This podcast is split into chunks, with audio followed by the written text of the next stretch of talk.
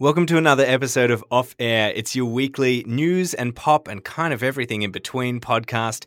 We're two mates, Nick Stewart and myself, Tim Rubin, who have worked in so many facets of the media over a combined 20 years, sit down and break down the top three stories that we think that you need in your life. Plus, uh, we've got a Facebook group. It's called Off Air Podcast Community. So you can be a part of the podcast every single week. Uh, this week, we're going to be jumping into masturbating on a desk. I can't believe I have to say it. The latest in the coalition party falling apart, and how to put a stop to it in your own life. Um, a new study on the cost of happiness in Australia, and are we seeing abusive behaviour on Married at First Sight at the moment? Is it all worth it? What is our mandate? Tim Rubin, It's super creepy to reanimate somebody's dead father for their birthday. Nick Stewart. I really leaned into trying to get radicalized by ISIS. You're listening to Off Air. I believe it's this. I did something this week that I wanted to tell you about. You'll think this is quite funny. So, um, you, so I boxed for quite a while, and you know, I like was boxing in Yeah. Bendigo, and and my boxing Yep. gym in Bendigo was um, it's called the Hit Factory. Great boxing gym. It's a shed, um, Mm. in like suburban Bendigo. Big shed, two boxing rings in the middle of it, bunch of weights. That's it. You rock up there with a bunch of dudes and girls, and you you box. It's a proper. It's what you imagine boxing gyms to be when you're thinking about people in Brooklyn or in California or Yeah. in London in a back alley, just Yeah, hammer yeah. and Tom. Yeah, I mean it's a regional Victorian that Yeah. exactly. Um, so we've been living, staying in Melbourne now, and Ellie's been going to. She's found a new gym, and it has a boxing class. And so I said, we should. Go, I should go. Can I come? Mm. And we'll. I'll give it a try. It was like going to the most intense gay nightclub that you have ever been to. And there was boxing. Nick, it was. Have you ever been to one of these gyms that w- that are fully pitch black, that are dark with flashing No. lights, No, and, and the lights are in time with the music. It's fully dark, Oh, underground on Chapel Street, with hanging water, um, hanging water boxing bags that look like they're out of the future. It honestly, we came home and we were like, "Did we just go clubbing?" I don't even know what happened. And how was people's forms in the bougie boxing gym? How, was how were their straights? And... I, I don't think that my boxing coach in Bendigo would have been very impressed. Daryl was a great instructor. Um, I think they had like uh, I think they had tap uh, sparkling water and stuff. It, Oh, it was very wow. and the gloves you'd put them back onto the rack, and they had individual glove coolers um, that you What? glo- yeah, Wait. You put the gloves onto these big I don't know like straw things, and it pumps cool air into them, so that then when the next person gets them, they're dry and cool. so is that where Michael Zerafa is currently training for his next fight? Yeah, Tim Tszyu, I it believe. was so it was so funny. If you if you get a chance to go to one of these high tech gyms, I would I would recommend it. That's What I find funny is when that person goes to work the following Tuesday and they're chatting with their colleagues and they go, "Oh yeah, a bit sore around the shoulder, just been boxing. Yeah, I, yeah, I go, I box three times a week. It's just something I do, you know." yeah, I did the Ariana Grande mix class. Oh, it was crazy. Story number one. So, a member of the coalition has been fired this week for masturbating on a desk at work um, and sending the footage of it to his mates. An anonymous whistleblower nicknamed Tom has come forward. He said that he was actually part of a group chat for two years where this type of thing was happening all the time. And he said that he'd, imbo- he'd actually personally been involved in similar types of acts. Um, awards for comedy news reporting for this story go to The Chaser, who published an article saying, But what was the desk wearing at the time? That was great. Um, and people have also asked if um, ScoMo had wondered how he would feel if it was Jenny's desk. Mm. Um, there was something about this story that actually surprised me more than anything else, Nick. And I think it was something different to um, what we've seen in the news. I was shocked at, and I'm extrapolating here a little bit, but I was shocked at how weak the other men in the office must have been and must be. Are you referring to not calling out that behavior or Yeah. to to engaging? Yeah. I think. Well, I don't even. I think that you could extrapolate it that way, or just say that the culture is that toxic that that behavior is That normal. And, and that in itself is is concerning because I can honestly say I've worked in I've worked for a V8 supercar team where there was 65 men and two women in the organization Mhm. And that behavior would not have happened there.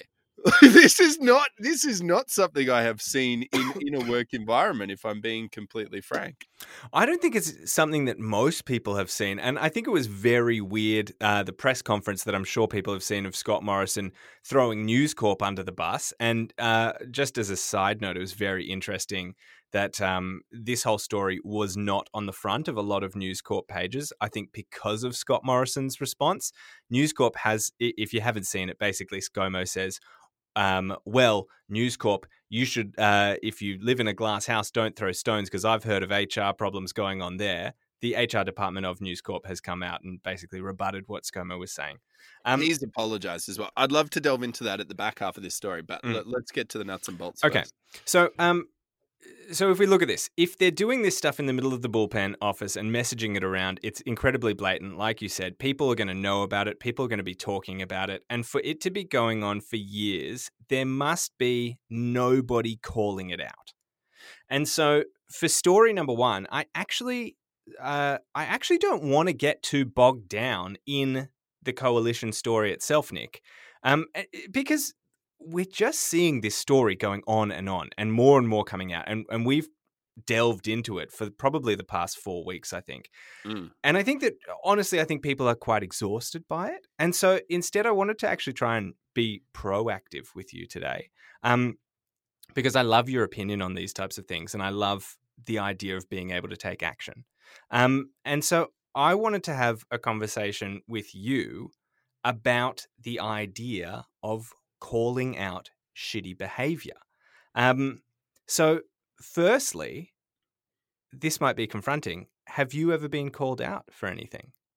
Yeah, I I think I have. I was trying to reflect upon this. I saw the post that you popped up in off air community uh, on Facebook, and and I loved the responses there as well. I think I have called I have called people out, and I have myself been called out, and for the most part, it has been in my friendship circle. What I probably feel quite fortunate that in our friendship circle we can do that, uh, uh, but I would also say that. I think there's a big separation between um intent. And that's that's where I think it's important to sort of focus when you are calling out shitty behavior or if you have been called out is because people will say stupid shit Mhm. all the time. We all say stupid shit and and we're never entirely cognizant of the situation we're in or who that might offend when we say those things. Um I uh, I think that there is a big difference between someone trying to get a laugh and telling a a dumbass joke or a joke that is offensive, or someone actually having violent uh, and and and having a bad intention behind what they're saying. Does that make sense? In terms of someone might make a, a racist joke. One of your friends might make a racist joke that you feel is racist, or they might make a sexist joke that you feel is sexist. You probably know that they aren't a racist person or sexist. Do you think So that, that- makes it? Yeah, you think? No, it, no, I no. I think it makes it easier to call it Uh-huh. out. Right. I think okay. then you can just go, "Well, come on, mate, that's a bit racist." Yeah, not a Or- fan. Yeah. yeah, not a fan. And usually, for the most part, they'll go, "Yeah, yeah, you're probably right." I think it's a harder thing to do Mm, when you know there is actual vindictive meaning behind those words. And I Mm. probably haven't experienced that as much. And What- that's where it would probably get really hard. What um just I'm interested in in your experience. What do you reckon you've been if you don't if if you're comfortable to share it? Yeah, do you yeah. remember what you've been called out on? Uh, I got called out on radio once really, really actively and had a lot of complaints against me because uh, a co host at the time said that she loved everyone. And then I, for some bizarre reason, I was tired. And I said, Well, does that mean you love Nazis? Because Nazis are people too. Whoa. I wasn't saying okay. I love. yeah, Okay, not a fan. exactly, exactly right. And, Yeah. and I and, and I agree. It was a dumbass thing to say, Mm. and I think that we are all prone to saying hurtful things, regardless of it is in terms to race, in terms of sex, in terms of stereotypes.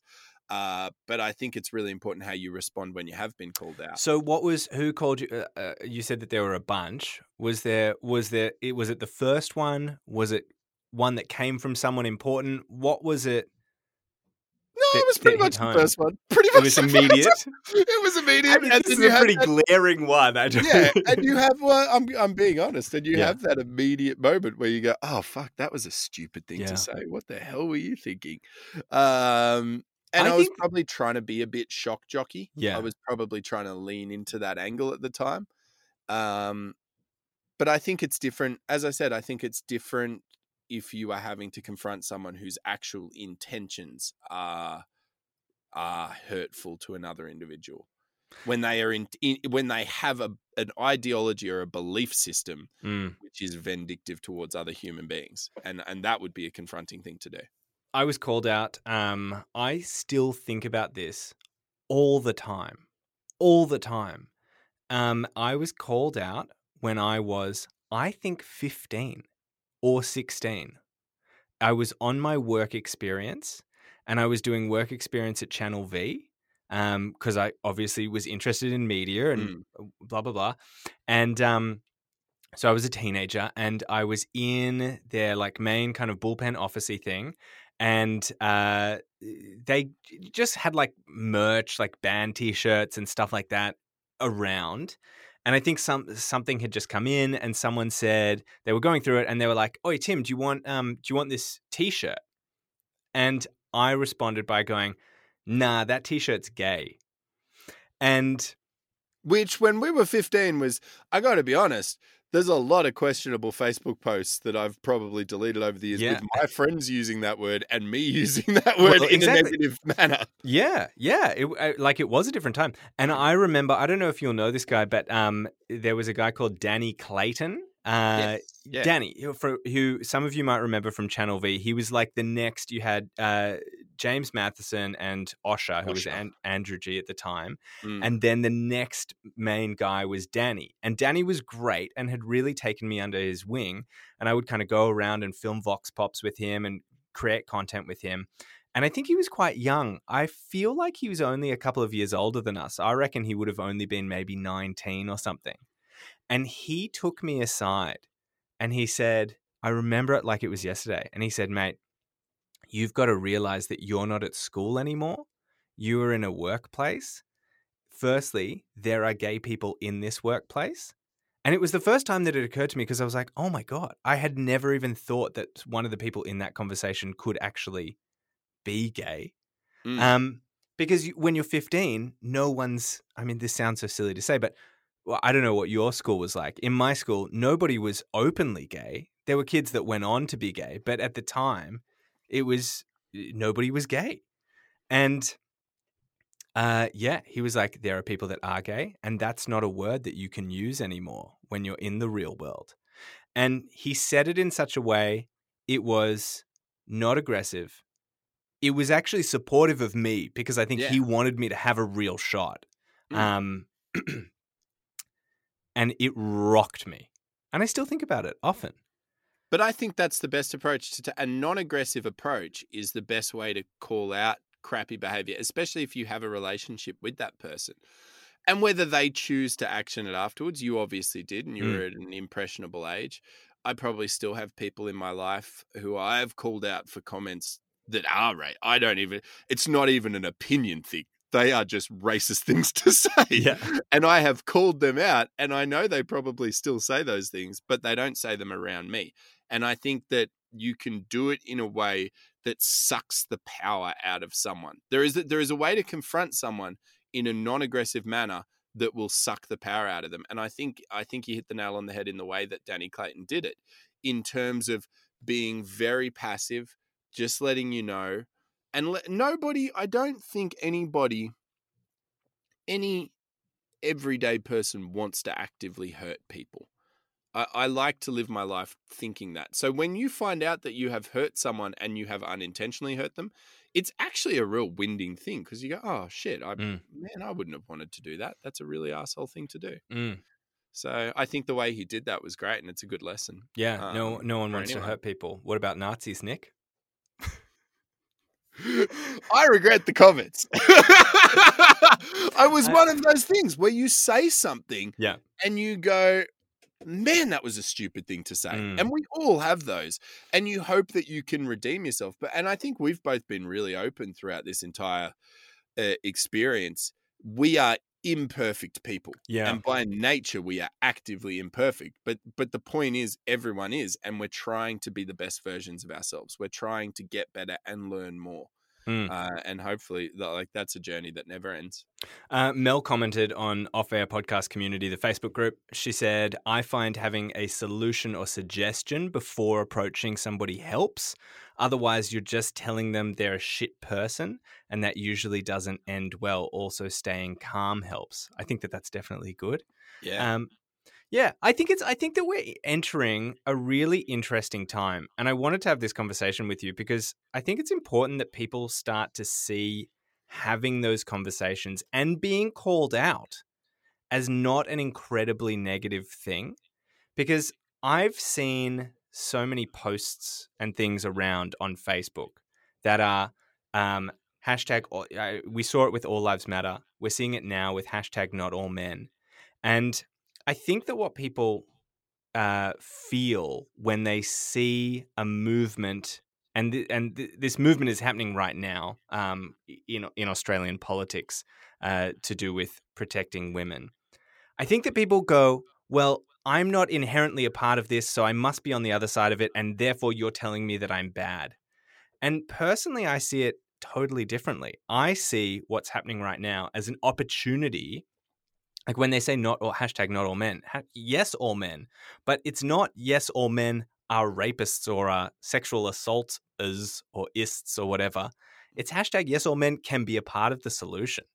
Um so yeah i think it's really important that uh I, I wanted to talk about this in reference to this weird desk masturbation story because i genuinely hope that more men feel comfortable to step up and call out shit behavior I think that that's fair. I think it's an interesting time in general because I think my fiance and I actually had a really in depth conversation about this yesterday. How do you respond when you have been called out and you fundamentally disagree with what you've been called out on? Wow. Where does the barometer lie? Because that's the conversation my fiance and I were having without going uh, too deep into the story Mhm. because it was her story, not mine. It's not my right to tell it. She or, or her department at work had been called out for something. Uh, and it was one of those things that I think could have gone either way. And and and when it's on the line like that and and I I was actually on her side. I said I don't think this is a major issue and I think this is someone overstepping, but I think it gets really hard because you feel that you're on the same side as that person. It's really like it's really easy for me to say the things Pauline Hanson says are abhorrent mm-hmm. and I disagree completely. It's harder for me to go, the things Clementine Ford mm. say are are aggressive and, and aggravate an issue because she is fundamentally we're batting on the same team. We both want want to see women's her- rights, yes but you know what I mean? But Yes. there is still an element of extremist behavior. Where do where how do you do that, Tim? And that's a question Yeah. I don't have an answer to. It's really challenging. Well, my I, I do have it. I, I don't have an answer, but I have an outlook, and it's an outlook that I've brought up on the show, uh, and I've uh, brought up with you in conversation dozens of times. It's the aeroplane rule, Mm. and it's the if if you haven't heard me say it before on the show, if a if a plane is flying from Sydney to LA, how much time do you think the plane spends if you were to draw an actual line on the globe going from those two points? How much time do you think the plane spends on that line? And a lot of people would say, oh, it spends, I don't know, 50%, 60%, 70%. No, it spends about 7% of the time actually on that line. The fact is that the the journey between wrong and right is not straight, it is wiggly. And uh, if we if we pull ourselves down for not being 100% on that line all the time, then we're never going to have any motion. We're never going to be moving in the right direction at all. So when you say, oh, it's so hard because we're in these gray areas and this is like a real 50 50, the fact that you're having a conversation means that you're heading in the right direction, but we might just not be 100% on it at that exact moment. So I think it's still a win. I think we I- just keep on talking. I think that's the answer. I think that's a great way to look at it. It's hard because we all have egos, right? Like we all Mm. have to at there's points in our life where we all have to swallow our ego.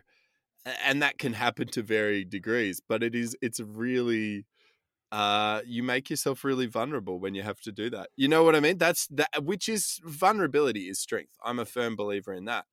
But I I can understand on a I, I feel like I have worked very hard over a long period of time to register when my ego is flaring up and go, no, that's just an ego thing. But I can see other men, um, specifically when it comes to the not all men movement, I can see other men and it's their ego flaring up and going, well, come on, I'm not an asshole. Not all of us are assholes. And that's where we have to, you have to register that that's, that's ego driven. It's not solution driven. And Mm. that's a real, that's an everyday ongoing challenge. Yeah. The one thing that I would love to put out there if anybody is considering doing a hashtag not all men post and saying, well, I'm not a part of the problem, take that Probably time. don't.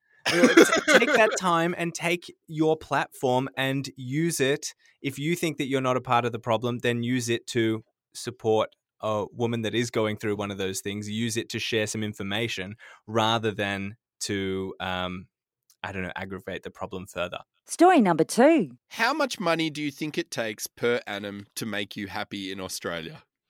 Oh, um, Really hard question. This and this is a very generalized statement, but essentially there's a financial education website called Expensivity which has done a heap of research into the exact numerical value per country per annum per person. uh-huh. Uh, and it's pumped out a figure that I think is going to shock you. So just I know that I'm asking for a lot of broad assumptions, but Yep. just a stab in the dark. 80. That's where my head was at roughly. I sort of thought somewhere between seventy to eighty thousand dollars a year in Australia, depending on whether you have children, depending on whether your partner uh, shares that income as well. Mhm.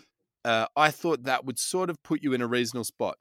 Australia actually came in second on the list, and expensivity research suggests that you would need to earn individually hundred and seventy-six thousand five hundred dollars per year to achieve happiness To in be this happy? country. Yeah, To be happy. to be happy. To, Who did this test? Who did this? Who Uh, has uh, done? Bring them to me, and I want to have a talk with them. Who is what it? What I would say is so it's a financial education website called Expensivity, uh, and they've done it for the whole world.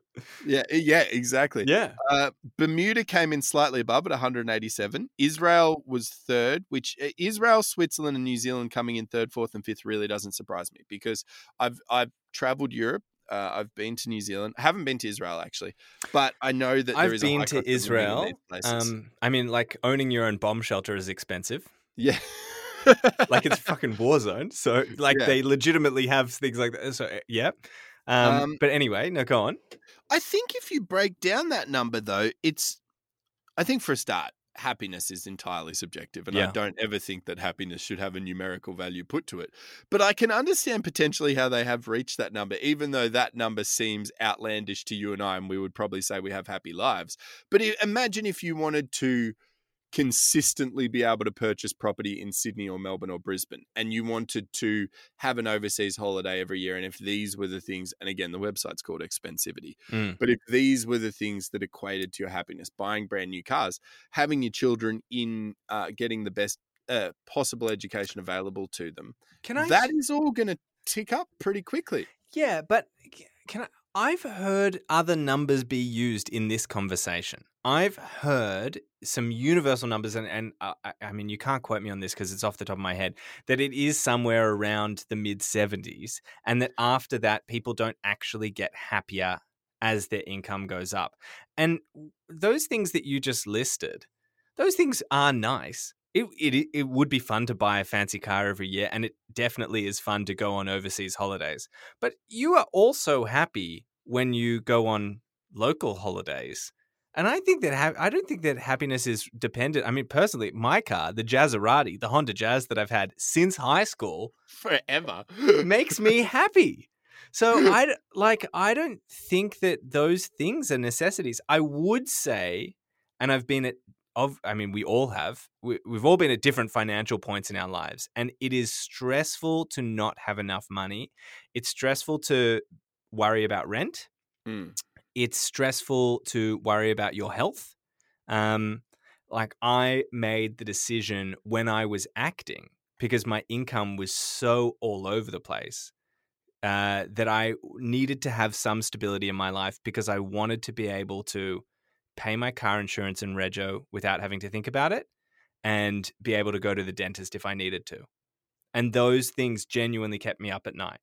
Mm. And having a stable and decent income increased my happiness hugely.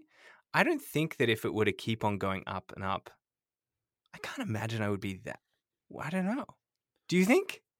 I thought we would probably get to this point because I agree completely with you. I think happiness is is, is it, happiness is for a start situational. So I have been extremely poor and extremely happy, and I have uh, I have had And neither of us have been extremely rich. no. Neither of us can really speak to the extremely rich. neither of us have earned being- one hundred and seventy No. I can't imagine us being. I can't imagine being happier than in some of those situations where I was uh, as poor as possible. And I think that the, happiness in general is a stupid scale to base your life on because contentment is really. Mm. Cont- ha- again, we are. We will always be happy, and we will always be sad, and we will always go between those situations. But if we can achieve contentment, contentness, cont- being content yeah Yep. contentment then that's going to be far more beneficial to you as a life as a little outlier as well because i just wanted to do this one quickly uh turns out iran uh $13200 a year boom you're happy which i can't. Hummus is cheap, man. yeah argentina $11000 a year Really? Uh, yep Suriname. but is this in their money or is this in US dollars? No, Australia. No, this Oh, is this all in all in Australia. Australian this has all been converted to Australian dollars. So Suriname uh, is eight thousand nine hundred dollars per year. I didn't even know that was a place. Yeah, yeah. So there you go. If you want to be happy, take your money to Suriname. I think it's bullshit. Okay. At the start of the podcast, we spoke about like the highlights from our last couple of days. That's normally how we start the podcast. I told you about a really fun time that I had. I went Yeah. to the gym with my girlfriend, who I love. We did a funny class together. We exercised, and that cost, I think that class worked out to be $10. Yeah. I I- had a I had a great time on Saturday night with three of my best mates playing cards. Literally playing cards for a few hours. Uh, two of us weren't even drinking. I might have had a six pack of beer over that period of time. So again, I think, and I would still have those friends regardless of what I earned. Mm. Um, so- Expensivity. You're out. we need a, we need a buzz sound. Our first ever story rejected sound Bow, effect. bow. Get out of here, expensivity, you morons. And imagine, imagine thinking that you have to get to that amount to be happy. Because so few, that would probably equate to 5% of the Australian population. Yeah, totally. that. It's Yeah. a very small amount. So imagine setting yourself up. So go fuck yourselves, expensivity. You don't have a clue. Story number three. MAFS is on at the moment, is on television. And there is a totally different type of controversy to what we've seen before happening this season. It's not about who's hooking up with who on the side. Um, it's actually about the behavior that we're starting to see from some of the characters. And I say characters, but they're, of course, real people. And some of Mm. that behavior bordering on abusive. Now, Nick, before we get into this story, I have two questions for you. One, how much have you watched? Are you up to speed at all?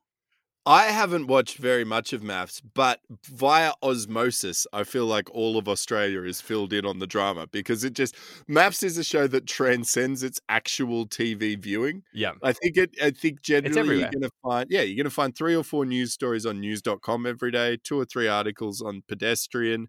Michael West Media hasn't done a story yet, but I'm sure if there's some sort of tax fraud involved, he'll get into it. Okay, so you're vaguely up to speed, but you're yeah, not I know. I roughly Okay. know. Yeah. Okay. Um, my question number two for you before we get into it is there anything that you want to preface this story with? Anything that you want to get out in the open before we get into it, however you would want to say it? I have a. I, I know where you go with this. yeah, I, want you have- to do it. I don't want to. Yeah. Yeah. no, no. I have a tumultuous personal relationship with Bryce Ruthven, who is a member of the cast for this year. I, he and I uh, worked in similar jobs in a similar city in radio for a period of time, and he uh, did a lot, uh, said a lot of really nasty things about me um, to people in that community uh, without knowing me personally. At the time, I was in a bad situation where I had to live in a town removed from that city and try to do radio into it. And he certainly didn't make my life easy. Uh, and he has been an ongoing, I guess you would say, character in my life since Character then. He's, he's popped up at different times. I guess it's important that we put that out there. Yeah. Um, I also uh, know Bryce uh, Mm. because o- o- similarly from radio, I've never competed with him the way that you have. So you have a different relationship. Um, and I've had a night out with him where he was a little bit odd. Um, so now we'll get into it. I think it's important that people understand that that, that exists. Yeah. Yeah. So, uh, two people have come under fire on the show for their behavior this season. The first one is James, who is the guy who uh, wore a turtleneck at his wedding. He was told by the experts before he left that his behavior was toxic. Um, and uh, after he was relentlessly gaslighting his partner. The second one is Ding Ding Ding Bryce, who's been consistently putting his wife on the show down. Uh, it comes up pretty much every week, if not every episode, that he wouldn't go up and talk to her if they were in a bar in another setting. Um, he has put her very far down on the list when he had to when they all had to rank their partners in terms of attractiveness. Uh, and the scariest part is uh, the fact that he has been slowly isolating her from everybody else on the show. And this week he started actually isolating her from her family and the judges, which I'm not sure if you would be up to speed on because this has just happened in the last few episodes. Mm. I've actually had a chat with my mum about this, uh, and she called me 'cause she wanted to talk about it. Uh, she is a domestic violence lawyer, and she was really shocked at seeing this. And she pointed out to me that um, isolating somebody is very often the first step in abuse, in an abusive relationship. Nick, do you think that it's fair? And we've used the word character a couple of times, and we've also used the names James and Bryce, who are the men involved in this. Um, but there are real people, there are real women who are attached to these two guys who have been partnered with them, who are completely innocent in all of this, and who have had to put up with this behavior. Do you think that it's fair to put human beings into a TV show where they get treated like this? No, I don't. I don't think any part of this is fair, and I actually also don't think it's fair. Uh, I, this is going to be controversial, but I also don't think it's necessarily fair to the male characters as well, because you've you've used the word characters a few times. I do think that this has now reached the point where these are, to an extent, characters. I do think that this is essentially a soap opera that has real human beings attached as the lead actors. And that's a really, really dangerous place for us to be. And it's incredibly irresponsible of the television networks and production companies to do this because I think it would be okay. And we've spoken about this in art before. It is okay to to show representations of abusive relationships in art Like a film or a TV? like a film or Yeah. a TV show. Even in a even if this was called The Bold and the Beautiful and Bryce had a character name and he was playing an actor, it would be okay to show those situations because that is a part of life and it's important to show people breaking out of those situations as well. And and you would have an arc where the female character was empowered through friends and family or whatever yeah. to hopefully come out of that situation. I don't think it's okay to show that in a reality TV setting at all because these are as you said real human beings and there's going to be real outcomes on their lives and and in the case of bryce uh, and I, I think it's melissa or liz is, Yeah, is Melissa, person, yeah. she is going to end up copying stigma for what people perceive as not being strong enough to walk away from that relationship. And that's where it gets really concerning because then not only are you placing someone in a position where they're inherently becoming the victim, but then they're also copying victim blaming on a national scale. And that's just fucking crazy. It's nuts that we're doing this. Yeah, and and she there is nothing that she uh, like. It's not like she signed up and went, "Yeah, I would like to be treated like this on national Yeah. TV." And I mean, I th- this is such a hard thing to guess, but watching it, you've got to look at it and go, "I wonder if something has happened to this woman in the past," because Mm. the way that she's behaving behaving is concerning. Um, I like she is getting increasingly downtrodden. Just explain to me. You said you don't think that it's fair on the men. Why do you think it's not fair on on the men? because they are dickheads. And and this is where it becomes inherently a problem is that producers are definitely manipulating the situation to bring out fueling. their app and fueling their worst qualities. Yes. Because it is it is well known that these people go through a number of psych evaluations before they're even entered onto this show. And and that the producers man, do try to manipulate the characters to be they could basically write the show before they even get the people on it and then they're just trying to fill it with people that fit those exact character values and knowing and again not on a super personal level i would never say i know bryce on a personal level i know he's a competitive person and in his mind i think he is trying to win something he sees mm. keeping this relationship going if he can keep this relationship going till the end of the show that's perceived as a win in some kind. Clearly, there is very little chemistry between these two people.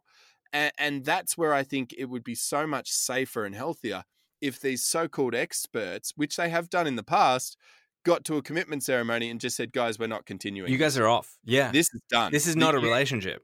It, it's not healthy in any way. It's not working. We need to end this. And instead, they focused on maybe some couples who are going to potentially, because I mean, you know, arranged marriages have had such great success in the history of humans in the past.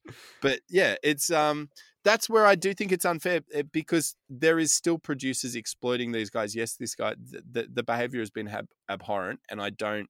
I'm not someone who just goes editing, editing, editing. Well, you have to say the words for them to, even if they change the context Yeah. or whatever and they chop out this sentence or that sentence, you still have to say the words. The words have Yes. to come out of your mouth. Absolutely.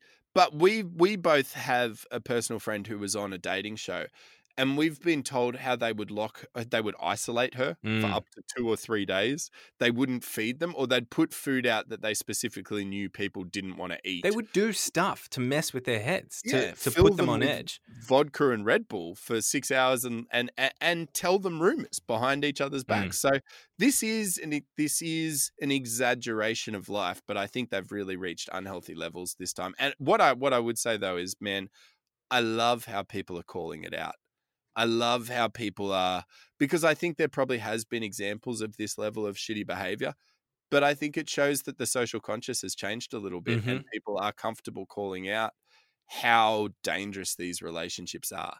I put this on our Facebook group, Off Air Podcast Community, um, and we got a couple of comments. Dareth said, "Yes, I think it's abusive from both of them." Um, Dante said, "Not sure what's a, what's more abusive, Bryce's behavior or his smug face." Um, Luke wrote, "Is this show still on?" Nat wrote, "I think that the experts have dealt with the abusive behavior well." They're not condoning it at all and have been quite vocal about how unacceptable it is. I think, if anything, MAFS allows people to see how abusive behavior can creep up into relationships. I've got to say, for me personally, I've never been in an abusive relationship because of the work that my mum does. It's been a topic of conversation in the majority of my life. I've Mm. never actually seen this type of behavior with my own two eyes, though. I have known the word gaslighting, I've never seen it before. Uh, do you think that if it's handled correctly on the show, which, uh, like Nat said, the the uh, not judge the experts have been trying to guide this. Do you think if it's handled correctly on the show, it's potentially a net positive because No. it's starting a conversation and educating? No, because I think that, as we said at the start of this topic, I think that you can do that if it's a soap opera and just brand it a soap opera and make these people actors. But I think that these people leave the show and they are susceptible to abuse for the rest of their lives. Mm. uh, and there will not be TV producers to protect them in that situation. And and the the, Channel Nine counselors aren't going to be with these people in twenty years' time, sitting down and talking them through those situations like this. And you're also talking about people at a really formative age in their lives. Like a lot of these people are between twenty five and thirty two, which is when we. Uh, do a lot of personal development and, and a lot of self reflection and try to make ourselves into the adults we want to be. Um, I, I don't think it's a net positive. I think there's other ways to show these relationships, and I think that that's you know a big part of the problem with reality TV. But what about the? Uh, we haven't quite addressed just how much this puts a spotlight on these things and how much this gets people talking. So, according to the Google Trends, the term gaslighting became the second highest trend of the week after it was brought up on the show. It was the word gaslighting was searched by tens of thousands of people, more than the number of people that were searching the word MAFS or, or anything to do with the show because it started those conversations. Do you think if it, I mean, it's hi- like it's a moral dilemma. It's like there's a train coming, you got people on this side, people on that side. Yeah. Which way do you Yeah. divert it? If this starts a conversation for tens of thousands of people, you can't sacrifice an individual for that though. You can't I I, I cannot reconcile that when I know there's healthier ways to do it. Mhm. I can't reconcile that when I just know that this is purely under the influence of the fact that reality TV is cheaper to make than drama. You pay the actors less. They spit them out. They don't have to give a fuck about them after they're done. They're never going to increase in profile. Bryce or Melissa or any other character on the show, they are at the peak of their profile right Now. now. It's not a situation where Kylie Minogue's gone on to Neighbours and then in three years' time she's going to be the biggest pop star in the world And- and, and- you can't sign her anymore. And just uh, on that, I mean, we see that in the radio industry. Like Bryce had a job in Canberra. I can't speak Mm. about his actual contracts, but he was on air at, at Cam- in Canberra Mm. when this show, before this show was going on. He is not on air in a role that I'm aware of right now. Yeah. And I think that's where I just can't reconcile it when there's better ways for us to do this. I can't reconcile the world of reality TV when they're intentionally creating a toxic environment. And that's where, like, I'm all for The Amazing Race or I'm all for Survivor. You know what I mean? I'm all for reality TV shows, uh, even MasterChef, which which are- are based around a relatively pro- positive premise and are executed in a way that is done. When was the last time anyone saw fucking anything happy on Married at First Sight?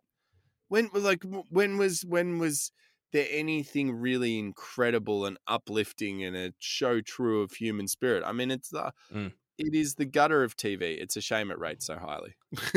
The thing that I would say uh, is I may have been playing devil's advocate a little bit along the way just to get this stuff in. I do actually agree with you.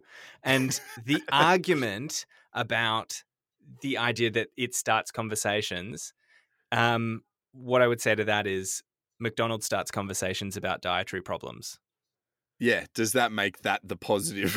does that make McDonald's the as as high up as a dietitian or a positive thing Yeah. for food? What I would like to see is in an ideal world, if I was a TV producer, which I'm not, um, but in an ideal world, if we wanted to look at these things, we could do it in a i- i- in a defined, informative way. We could create documentaries on it. We could do 60 minutes exclusives on Yeah. it. We could have greater conversations around it. But I think the fact that we're creating situations where people are really intentionally potentially being hurt who weren't being hurt previously i think that's where the where the lines get blurred Nick picks. do you have a recommendation for me what should i do Yeah, I got a quick one. New artist. Uh, well, he's not new. He's been around a few years. He's a Brooklyn MC. His name is Kota the Friend. Uh, his most famous song is probably Long Beach. Uh, he's got a new album out called Tequila Sunrise, and there's an awesome uh, first single off it called Wolves.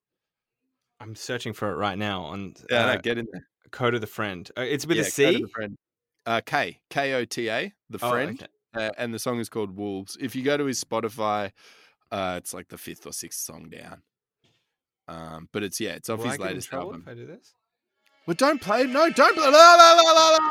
Don't play. Okay. Don't. Don't. i was sue playing it off my phone all right all right Don't- we'll get... You don't want to do a nick pick and get sued from Kota. okay Come on, Kota, please. I'm sorry. I was trying to help you. My Nick Pick um, is also on Spotify. Uh, we're we're so typical bros sometimes. Um, uh, Joe Rogan, great podcast um, by him.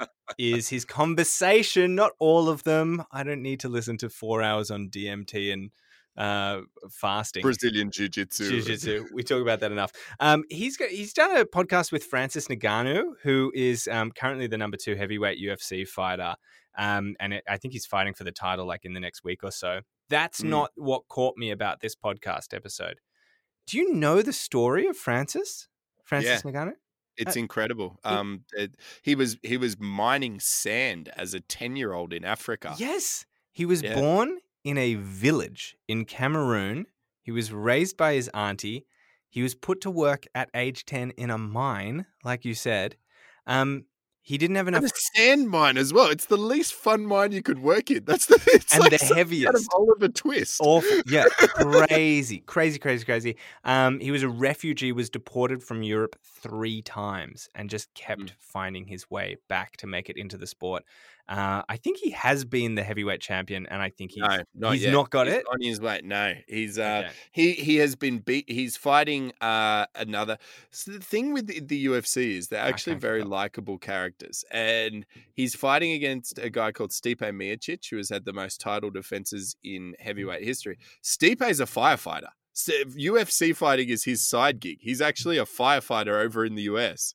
And so Oh. it's this battle of like two of the nicest human beings who also happen to be the biggest and most dangerous human beings on the on planet. the planet.